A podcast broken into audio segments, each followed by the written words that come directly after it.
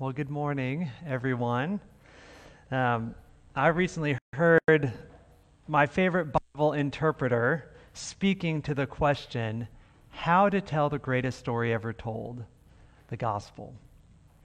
N.T. Wright, who is now even more famous because he is on the back of Village Church's t shirt, uh, began by telling a story. He was sitting next to a Japanese man on a train, and this man saw Tom Wright reading a book that had, in big letters on the front cover, Jesus. And this man had recently come to London and he had never heard a single thing about Jesus. And he had only at that point learned a few things about English. So this made for an interesting conversation. This man had at one point followed a crowd into a large building, a church, and over and over he heard the person up front saying the word Jesus. So he was very curious. And N.T. Wright began what he described as a fumbling version of telling the gospel story to somebody who had absolutely no previous experience about Jesus. Now, this doesn't happen very often, I think. More often than not, we don't meet somebody who has never heard a single thing about Jesus. N.T. Wright reflected by saying this most often, it's not that folks don't know anything about Jesus, rather, it's that they know the wrong things. This was the problem of our Pharisees in our gospel story this morning. So often, though, we find ourselves accidentally participating in similar errors, where we are codifying our own preferences as gospel truth. But the reality is that Jesus is so much more beautiful than the Jesus we so often make him out to be. So, as we dive into our passage this morning, we will learn how to receive and tell others about the true and beautiful Jesus. And along the way, we might learn a few things that we have learned in the wrong way. Now, I think it's especially helpful to remember who our author is this morning, the Gospel of Mark. Mark is an evangelist. This is his driver for why he's writing. He's fast paced, he's the most efficient gospel writer, and so he's extremely intentional when he slows down, like when he takes 23 whole verses for one story. Beth, thank you for reading a long reading this morning for the gospel passage. For Mark, this is an inordinately long passage for one moment. And it means that there's something very important here for us about who Jesus is, how we might receive him, and what we tell others about who he is. Now, just before our reading, Jesus makes three big old miracle, miracles happen. He feeds the 5,000, he walks on water, and he heals everybody who comes to him in Gennesaret. In other words, he provides manna from heaven, as in the Old Testament. He's taming the chaos of the waters, as in creation and he restores broken bodies, flexing over the powers of darkness. These are things that only God does. This, along with many other of his doings and sayings, are implicit claims to be God himself. Now, the Pharisees should have been the first people to recognize Jesus as God, but they instead presumed to ask the question that we see in our passage this morning. Basically, will you get with the program or not? our program. Here's how it goes. And the Pharisees and the scribes asked him, Why do your disciples not walk according to the traditions of the elders, but eat with defiled hands, unclean hands? Now, at first blush, it might seem like the Pharisees are simply looking for an open discussion. What does Jesus believe? I'd really like to know. But this is not the heart of the Pharisees, as we know. While they didn't believe in Jesus' claims to be God, we know that they were aware of them. This is why, even from back in Mark chapter 3, they held counsel against him, trying to figure out how to destroy him. They knew the things that Jesus was claiming, and they didn't like it. Now, for anybody being labeled an outsider, this could have had serious ramifications. But as a divinity claiming would be Messiah, if he were labeled an outsider, it would have deathly serious implications. When the Pharisees gathered to Jesus at the start of our passage, it's not by mere happenstance. They followed him there. They're seeking him out, trying to entrap him, either to force him into their mold or to label him as an outsider. This is a dangerous motivation that the Pharisees have. And their weapon of choice is this intricately built system of traditions. This is what they use to draw a line in the sand between outsider and insider, follower of God or not. So, how do we understand these traditions? What do we do with them? Because they are being wielded dangerously. But I think it's really important for us, for all kinds of reasons, to recognize that these are not inherently bad traditions that were set up. This is important not only in how we receive the fullness of who Jesus is, but how we go out and tell others about who he is. There's real beauty in how these traditions developed centuries earlier. The cleansing traditions, in particular, were based on a command that God had given them. This was a command for the priesthood in particular as they were to enter the temple, representing humanity to God. They were meant to wash their hands and their feet as a sign of recognition that we need to be holy to be in the presence of a holy God. Now, the Jewish people believed in the high calling of holiness of every follower of Jesus. And so there developed this robust Jewish understanding of the priesthood of all believers. Right? This is a theme that's picked up in, our, in the New Testament as well the priesthood of all believers. It was from this understanding that these traditions of ritual cleansing, though not commands from God, these beautiful traditions developed out of there. As one commentator puts it, it's important to appreciate the concern to sanctify ordinary acts of life, which lay behind this extension of priestly regulations to the laity. I think one reason this is especially important to say is because we're about to hear some really harsh words from Jesus against the Pharisees. And I think we too often translate Pharisee as the Jewish people broadly. And in doing so, we accidentally promote kind of a low grade anti Semitism. I think we need to flip that on its head. Because as Christians, we should totally appreciate Jewish culture. It is in many ways the culture that we have inherited. We can't understand Jesus as Messiah without understanding what a Jewish Messiah was meant to be. We can't understand the traditions of our own liturgies that we practice every Sunday morning without understanding the temple liturgies that undergird it. We must be willing to accept and receive traditions handed down to us, whether Jewish or Christian traditions, so that we can stand on the shoulders of spiritual giants so long as they do not draw us away from the truth that God has given us, they can be good things. But this was Jesus' charge against the Pharisees that their traditions had become inordinately utilized. They'd become a bloated distortion because of how it was used to keep people on the outside of the people of God. And this is ironic because of the original intention of the law that was given to the people of God. The law was meant to draw people in, not to keep them out. If we listen to our Old Testament reading from this morning, it says, Keep these laws and do them, for that will be your wisdom and your understanding in the sight of the peoples, who, when they hear all these statutes, will say, Surely this great nation is a wise and understanding people. Originally, the purpose of the law was to draw in and attract all nations. Yes, it was meant to be a differentiator between the people of God and other nations, but for the sake of developing the beauty of who God is and drawing other nations through the wisdom of God to the God of the people. And in this way, they would become real worshipers of the one true God.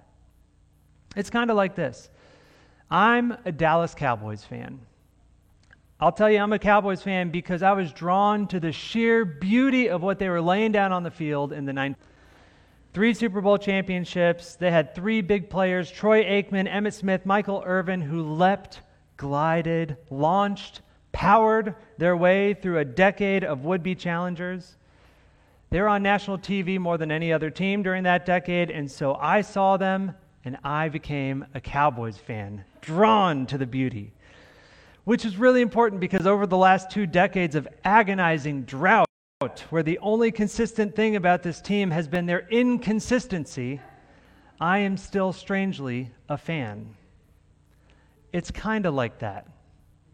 But the Pharisees are kind of like those fans who might say, You don't watch every game, you're not a real fan. You don't paint your face in the silver and blue every time you do watch a game, maybe put a little on your belly while you watch it, you're not a real fan. You don't have anything autographed by a player, you don't have the Dallas Cowboys AT&T Stadium Lego set where you can put your iPhone in the middle and pretend like it's a jumbotron. You're not a real fan. That's a real thing, by the way. In other words, you're not living up to my expectations of what it means to be a fan, to be an insider. You're out. You don't make the cut. When our traditions and our preferences draw us away from the beauty of who God is in the Bible, then they become a problem. And it is one that Jesus needs to tear down. Now, I think we can pause here and receive Jesus' challenge for ourselves. I know we like to poke fun at the Pharisees, and they are eminently pokeable because they regularly serve as the foil to the truth that Jesus brings. But they are, in fact, one of the sets of shoes that we're invited to step into in this passage. What parts of Scripture are, most, are you most tempted to try to write off because they make you uncomfortable? What is it about Jesus that might offend us? As Seth said last week, Jesus offends the mind to reveal the heart. Our tendency is to develop our own beliefs about what religion should be on our own, and then we map our personal preferences onto Christianity itself. I think it's easy enough to see around our nation today how that can go very wrong in many different directions. And we can tend to map these preferences onto Jesus himself, creating some version of Jesus that winds up in our own image. We need to be careful about these things because Jesus is good, Jesus is beautiful. And when we try to tweak who he is, intentionally or accidentally, we take away from that goodness. On another level, I think we so often judge other people as insider or outsider along similar lines. Those Christians over to the right, those Christians over to the left, they can't be real fans of Jesus. And certainly this extends even to the non religious world around us. So let us be especially aware of the boundary markers, the lines in the sand that we so regularly draw that we use to allow ourselves to write off or disparage somebody else who may just be different. Our preferences and our traditions, they're not unimportant, but we need to allow Jesus to shape our preferences, not the other way around. And so for the Pharisees, Jesus knocks down their overdefined preferences, drawing away from the beauty of who God truly was. He challenges them because God is a God who longs to draw everybody to himself. Now, what they had created could not be merely tweaked back into perspective. And so we hear some of Jesus' harshest words. He says, You hypocrites, honoring God with your lips and not your hearts, you leave the commandments of God and hold fast to the commandments of men. And Jesus called the people to him again and said to them, Hear me, all of you, and understand. There is nothing outside of a person that by going into him can defile him. This is a direct. The purity traditions that they relied on were not the solution. But before we see how Jesus goes on to refocus us, it's good for us to recognize the traps that Jesus avoids and the invitation that he gives to each one of us. Let me explain by way of another story, this one about my two boys, a five year old and a three year old. In the King household, blocks of various types are the top toy, barely edging out anything that can be turned into a sword or a lightsaber. Now, my two boys are close in age. They're at the point to where they are both really protective of the things that they build with their blocks, and they want to show what they have built to their brother. These two things do not always go well together. Invariably, whether on purpose or not, an intricate block tower or castle is prematurely knocked over before it can be fully appreciated. More often than not, I've seen this natural response to forsake blocks forever out of disappointment and anger, giving one last kick to the toppled creation and screaming out of the room. Literally, just yesterday, this happened, and I heard David shout, I don't like anything anymore. but recently, I've begun to see. A... The other day, my oldest son, Isaiah, had built a really cool castle out of blocks, and he was so proud of it. And before he could show it to any of us, it was accidentally knocked over. And immediately he shouted, No! And frantically began to try to build exactly what had been knocked over, but slowly realizing that he wouldn't be able to recreate it. And I'll be honest, it crushed me to see this. He loved this castle that he had built so much, but now it lay around him in a heap of scattered blocks as he began to cry.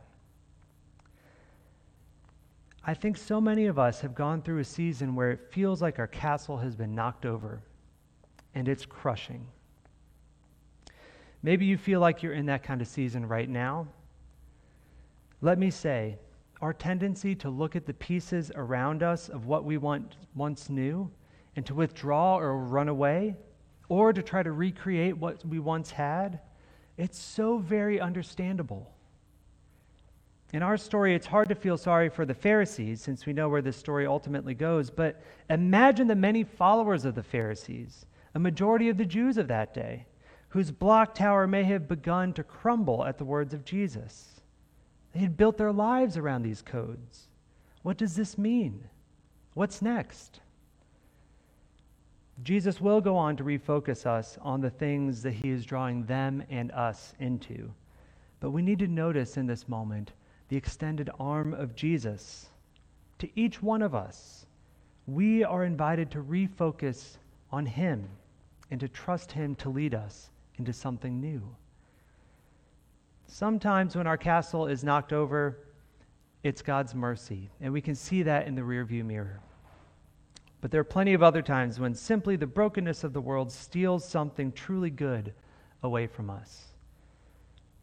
No matter the circumstances of our scattered castles, every time Jesus is extending his hand to us, to you, as he invites us into something new. Maybe that new thing will be better than what was lost, and maybe it won't. But I guarantee that as we experience the disorientation in the wake of lost hopes and relationships, if we take the hand of Jesus, he will lead us to a better new reality than what we might otherwise have known. And in our story this morning, as Jesus refocuses on what is true, the implicit invitation is this As we sit among our scattered blocks, will we continue to refocus on Him and trust Him to lead us? Now let's read on in our passage to understand what this looks like in our story. There is nothing outside a person that by going into him can defile him but the things that come out of a person are what defile him. Out of the heart of man comes evil thoughts. Now, he goes on to give a nice long list about what this looks like. But this is the refocus. The problem is not that we haven't cleansed ourselves up well enough, it's that there's a crack in the foundation of every human heart. Now, this may not land as good news, but it is because this is the place that the gospel has to begin.